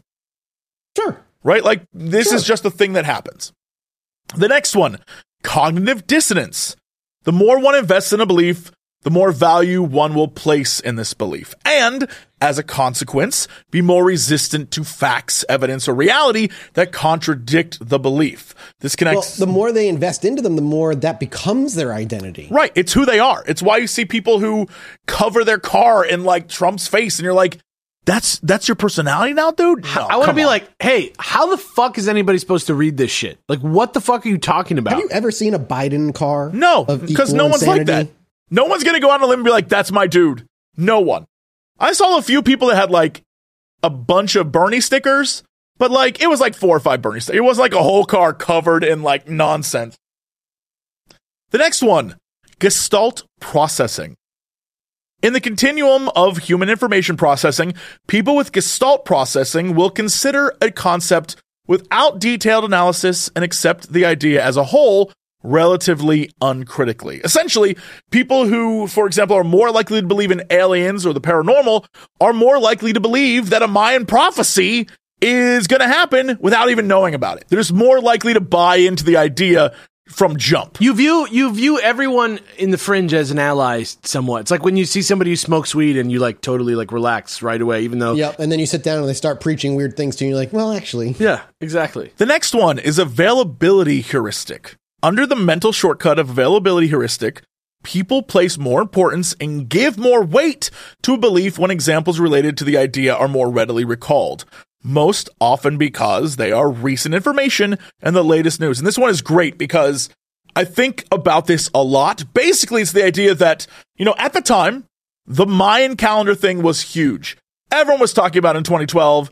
It was a date that, like, in December 2012, it's going to happen. We're going to run up to that. People's judgments and, you know, biases towards that were affected by the news. It's a thing that happens today. You know, like when a news outlet you know, let's say one of the crazier ones tells you that Trump won the election, it was all rigged, and people still hear that to this very day. My man. even if it's Yeah. verifiably 100% On the false. news, yeah. Like Mathas said earlier, 60 plus cases were thrown out because there's nothing, there's no evidence, but people are still hammered with it, so it's on top of mind, right? It's still, it's still there. And that I think is, is another one of them. Um, so the question becomes, It's like being like it's like being like what happened to it's it's like live Recency bias. well it's like living through the like submarine disaster and then somebody else going missing and being like are they in a submarine like it's it's like that- that's well, exactly dude, what it the submarine disaster, there were people who like aliens came and co- took them out of the sub before it exploded. I'm like, what? yeah. Uh, so yeah It, the, the real conspiracy there with that sub that exploded is that the U.S. government, the, the, the, the people talked about days before they heard some sort of James explosion. Cameron knew, man. He he. There's like a vlog of there's like a like Joe Rogan esque vlog of him being like, "I knew, man. I got the email. I don't want to make a big deal out of it. I don't want to disrespect anyone." But well, that's know, that's the question then. Why then did we spend millions of dollars of taxpayer money to find a ship everyone knew was exploded? Like that's the question people should ask. But whatever. Well, because we put more importance on how people feel about a situation than rather than the reality of a situation. So, like, how on earth do we come back from this then? Uh, thankfully, we have another great example COVID 19. In April of 2022, a study was submitted to the Journal of Cognitive uh, Psychology by Ivan Sabalo, Linden Ball, John Marsh, Andy Marley, uh, Beth Richardson, Paul Taylor, and Emma Threadgold, titled Conspiracy Theories Why They Are Believed and How They Can Be Challenged. In this study, they aim to one, find out what kind of personality characteristics associate with endorsing conspiracy theory, and two, investigate methods for dispelling those beliefs. And using COVID 19 and sort of anti vax nonsense as their focal point, they discovered some interesting things. Again, my apologies to the Mathases of the world. Please don't apologize. Listen, if you consider yourself a Mathas, I hope you do your actual research and don't just believe everything I shit out on this podcast. Maybe I should say my apologies to the Santels of the world. I think yeah, that's more yeah, accurate. yeah. That's becoming more and more clear the more I interact with Santel.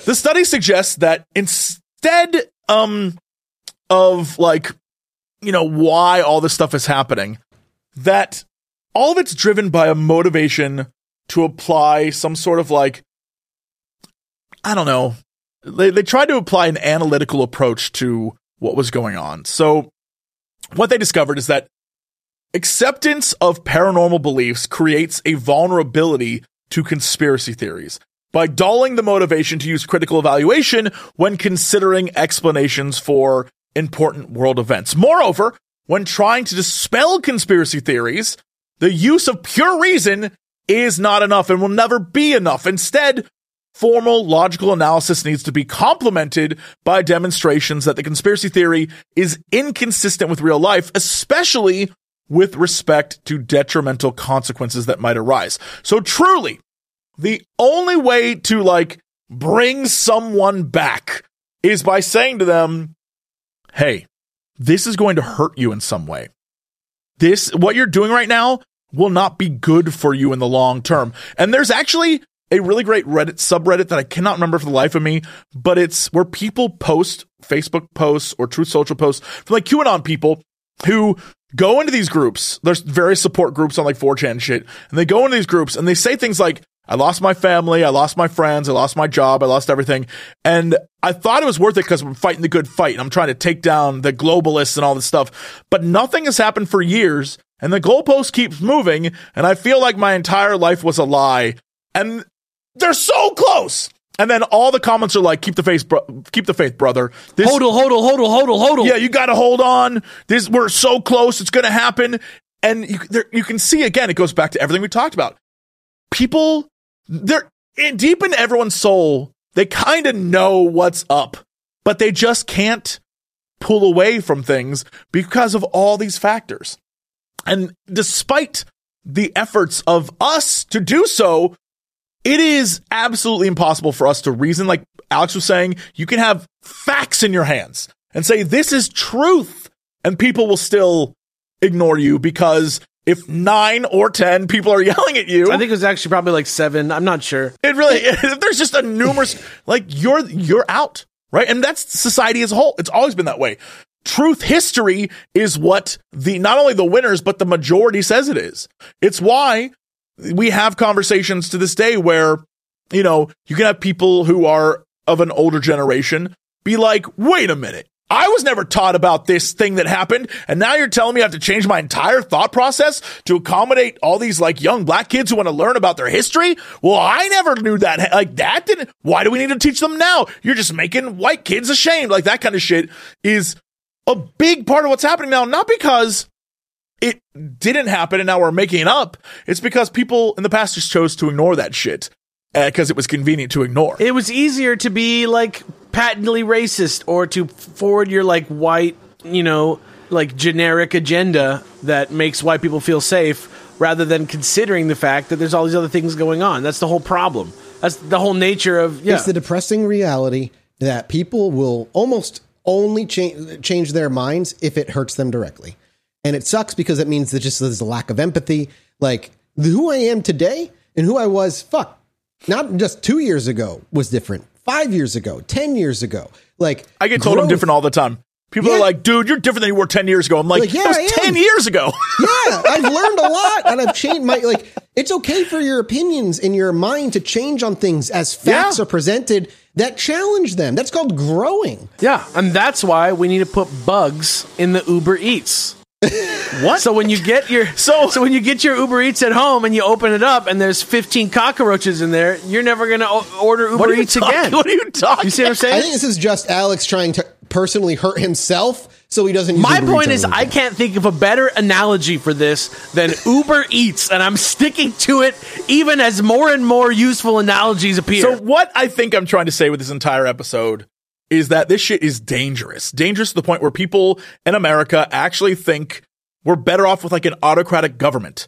That elections, you know, in order to prevent them from being stolen, we should have just one guy run everything. That vaccines, the same vaccines that prevent polio are also secret microchips that are going to kill us all. That adults doing drag shows are trying to turn your kids trans to make men weak or some shit. I It don't know. so it's mad all since, like I it's I'm- all bullshit. Ugh. It's all bullshit used to rile up and scare people.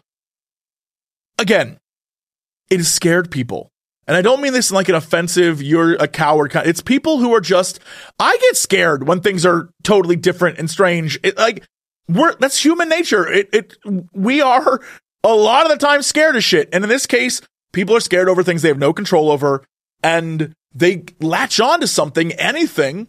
And a lot of the times it's because religion hasn't worked out for them, or it's because they have no friends or social structure, or it's because of like the government hasn't worked out for them in some way, or their job sucks. You've given or, up on the continual flow of like fa- uh, cause and effect and facts being the only set of ideas that you can follow. You've you've been bounced out of that. Yeah. Imagine your immediate, just imagine, uh, even just on a smaller scale, your immediate family all believes anti vax stuff.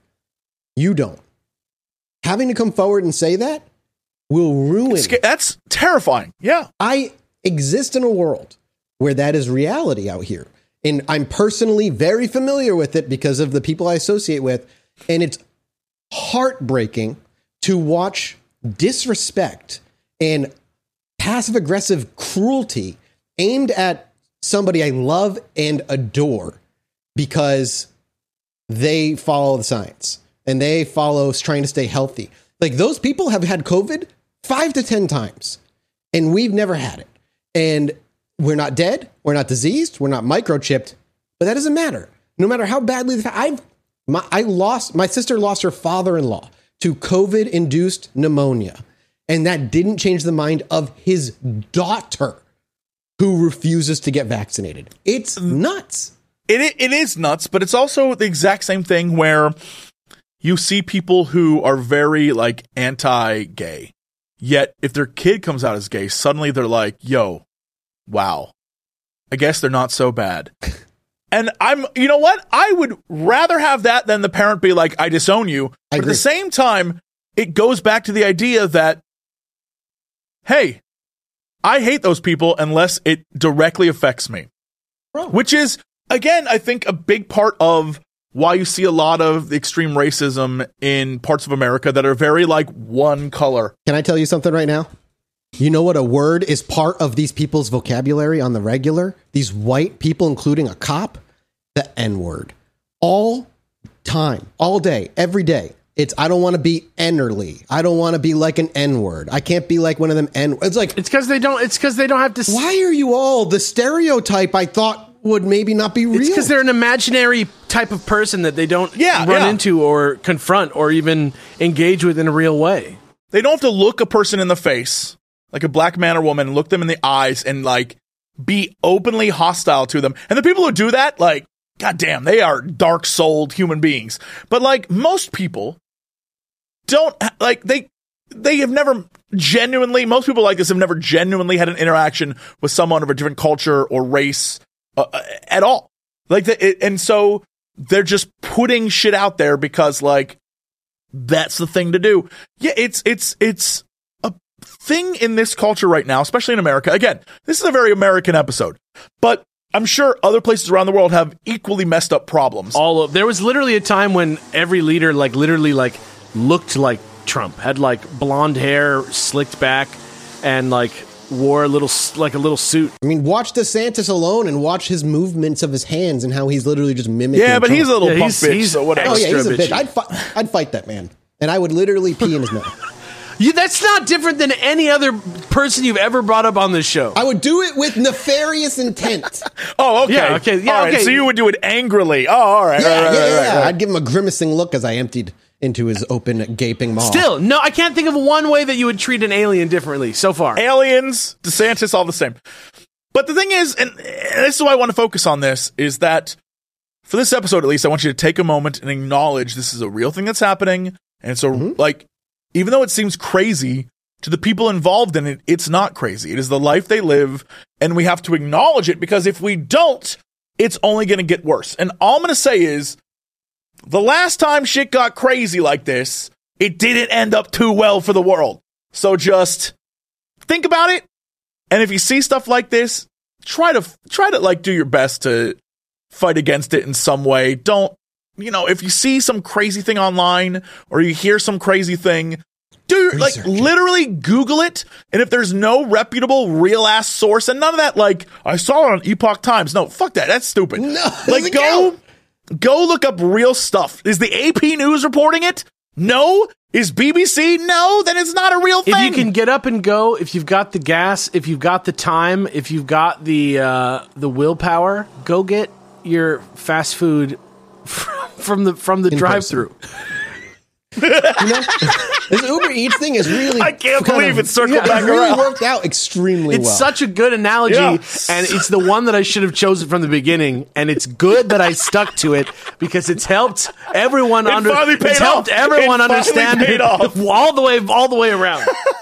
and moreover, too, like another message I'd like to put out: if you consider yourself a leftist or whatever, temperature check yourself often.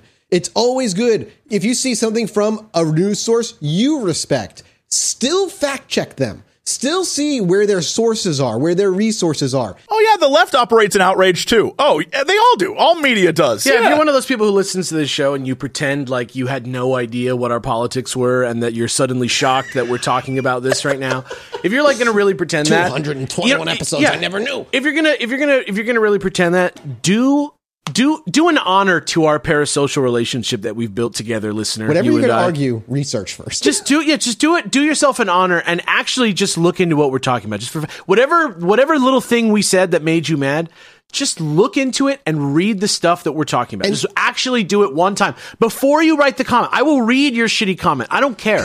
I will read your shitty confrontational comment that's made to make me feel bad rather than actually make a point. If you want to do it, go for it. But before you do it, just go read the thing that we're talking about and actually actually question yourself. Ask, do I have enough self-respect to do Do, this? do something even simpler. When you feel that anger, pause the episode. Just think about why you suddenly got very angry. Head over feeling. to patreon.com. Spend $10,000 without We- thinking too hard. Only we can fix your anger over at patreon.com slash Pod. And anybody else who says that, they're lying. I disavow this entire There's thing. only there's only three guys that run patreon.com slash uh, But seriously, So this is your only chance to get in. like when you feel that anger, just take a minute. Why are you like ask yourself, why are you getting angry? Like that for me was part of just like learning is like, why am I feeling this way about certain things? And then just like go from there and cut the weeds outside. Dude, I don't know what is going on. I don't know what the fuck these guys these supposed guys these these guys are supposed to show up at 2 p.m. I don't know what they're doing. I don't know why this is happening. I'm so got sorry caught up, to dude. America and the rest of the the world. JFK Jr. resurrection was happening we, at can, two. we can magic edit it out. I'm sure. Hell yeah, Dean I already told Dean he's gonna take care Dean, I'm sorry. Just mute the shit out of me when I'm not talking. I'm so sorry.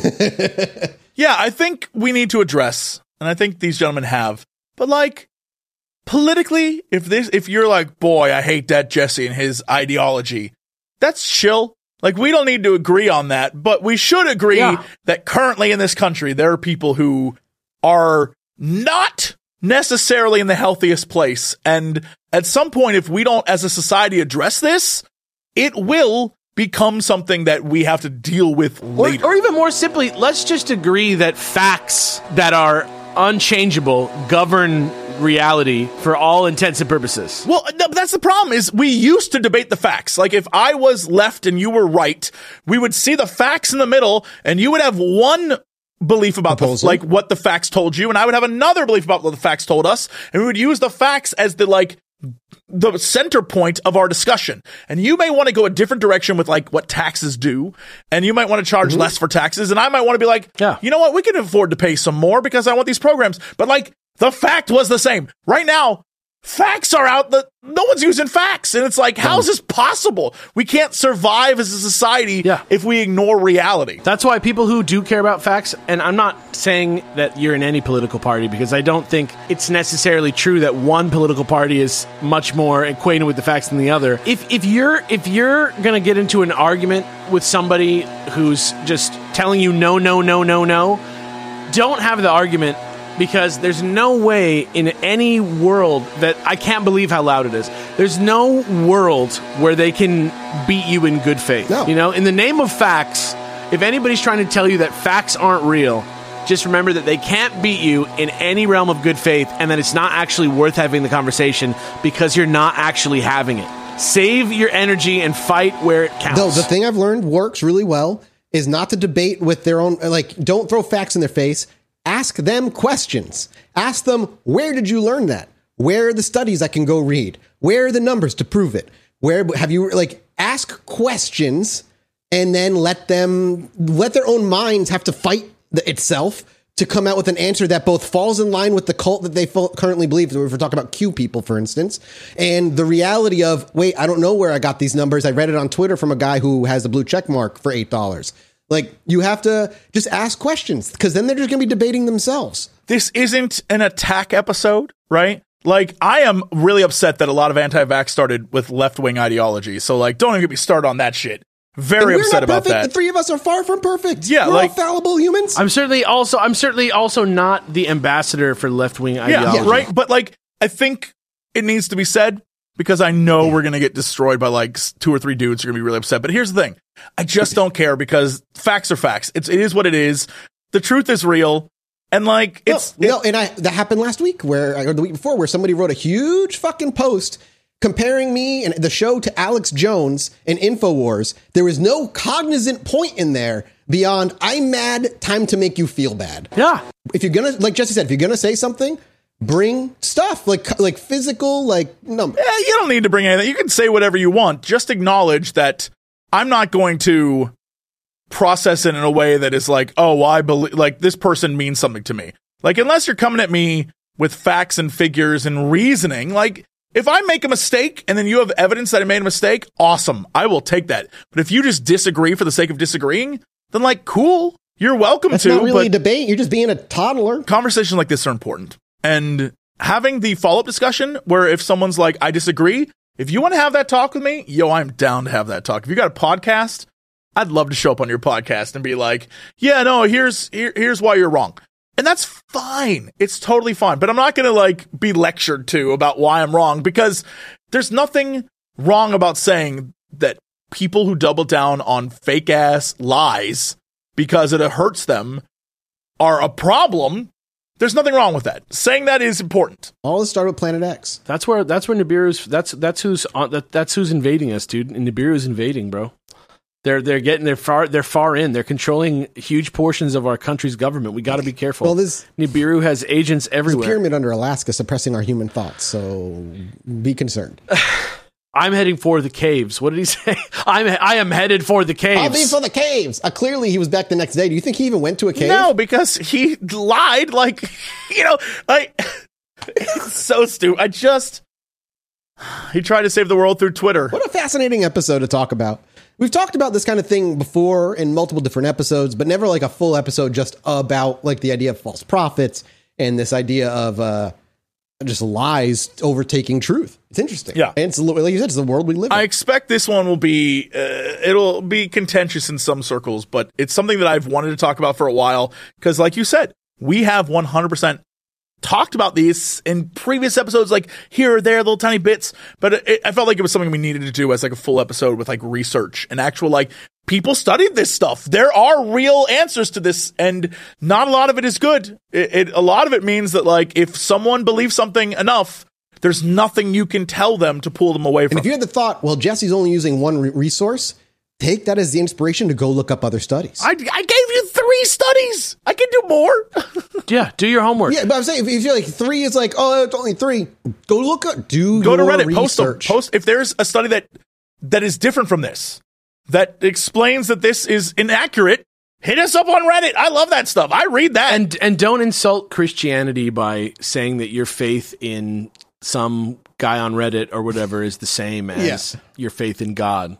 You know what I mean? Don't conflate those two things. If you're really a Christian, you should feel pretty bad about it. It's a wild world, man. It's a wild world filled with hypocritical beliefs. And again, I think the thing to walk away from this with the idea of like, it's okay for your mind to change when presented with new facts. And I understand the social pressure is huge. And maybe you can't openly, quote unquote, no longer believe in like anti vax stuff because of your family or friends, but it's okay to grow as a person and have your vi- your your personal like beliefs change based on scientific facts, evidence, uh, and just the way the world kind of moves forward. That's called maturing. You don't. You're not supposed to get stuck at 20 or 21 and never change your beliefs ever again.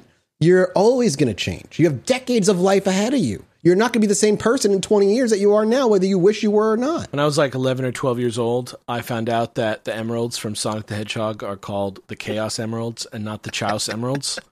And it was a hard pill for me to swallow, but I'm here now, you know, and I'm a video and I'm a video game expert now. You know what I mean? Like I, you know, I put two and two together. I swallowed my pride and I and I changed. And and you know, it, in in in in to set off and to offset any negativity might be coming our way at the, at the end of this, uh, I would like to invite everybody, and I hope you're okay with this, Jesse. I don't want to I don't want to jump on your thing, but I would like to invite everybody to head over to uh, reddit.com slash Chilluminati r slash Chilluminati to uh, share a story of a time not when you were confronted with the unknown or when uh, you filmed something uh, outside of your window so that you could talk about it on your podcast like I'm going to today uh, I, later on the minisode at patreon.com slash pod but but uh, you know share a story of a time when you learned a fact and you internalized that fact and changed your beliefs for the better I would like to, before we wrap this up, I want to share mine with all of you out there. I've said this before many times, but I feel like this is true to me, and it, honest to God, blew my mind when I found out I was wrong. Um, when I was a kid, and this is, you can look this up, because this was a thing that in the 80s they told kids. When I was a kid, I was a huge din- dinosaur fan, like all kids are. And one of my favorite dinosaurs was the Stegosaurus.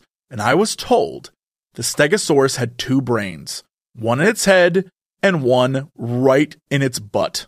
And that butt brain controlled the tail, while the head brain controlled the rest. And it was because the brain cavity of the Stegosaurus is so small, scientists couldn't, like, they couldn't figure out that, like, how can a small brain control such a huge creature? And so there was this weird cavity near the back of the dinosaur that they were like, well, that must be a second brain. that is that is a thing we were taught. And later in life, I was at a museum and I was like regaling someone with this, and a legit scientist was just like, nah, dude, that's not true. And I'm like, when I was a kid, they told us that. And he's like, That's ridiculous. okay, hold on, I gotta look this up. And so, like, we had a full on research sesh where I was like, that's what I was told. That's what I was told is there was a butt in the back of this damn dinosaur. A butt And- brain. It's in the butt brain hole. And he was like, he was like, strangely enough, they did say that to people, but it's actually not true. And we've learned more since. And it's one of those things where now I'm like, okay, that was a funny anecdote from my past. And I admit it's really stupid, but for, I'm going to say 15 years, I believe that shit. I must have been 27 when I found out that was not real. I was like, no, no butt brains. Blew my mind. I watched Jurassic Park 50 times. And that entire movie, I was just like, one of them's got butt brains. You were like, damn. yeah. Imagine how big that butt brain is. Yeah.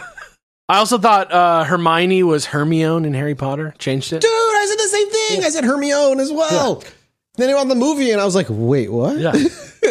That's not how you say Exactly. Hermione. Well, I'm glad yours are less embarrassing, but like, that's cool. Dude, yeah, maybe if you're not a gamer. Here, how about everything about my Catholic beliefs fell apart over the course of my years growing up?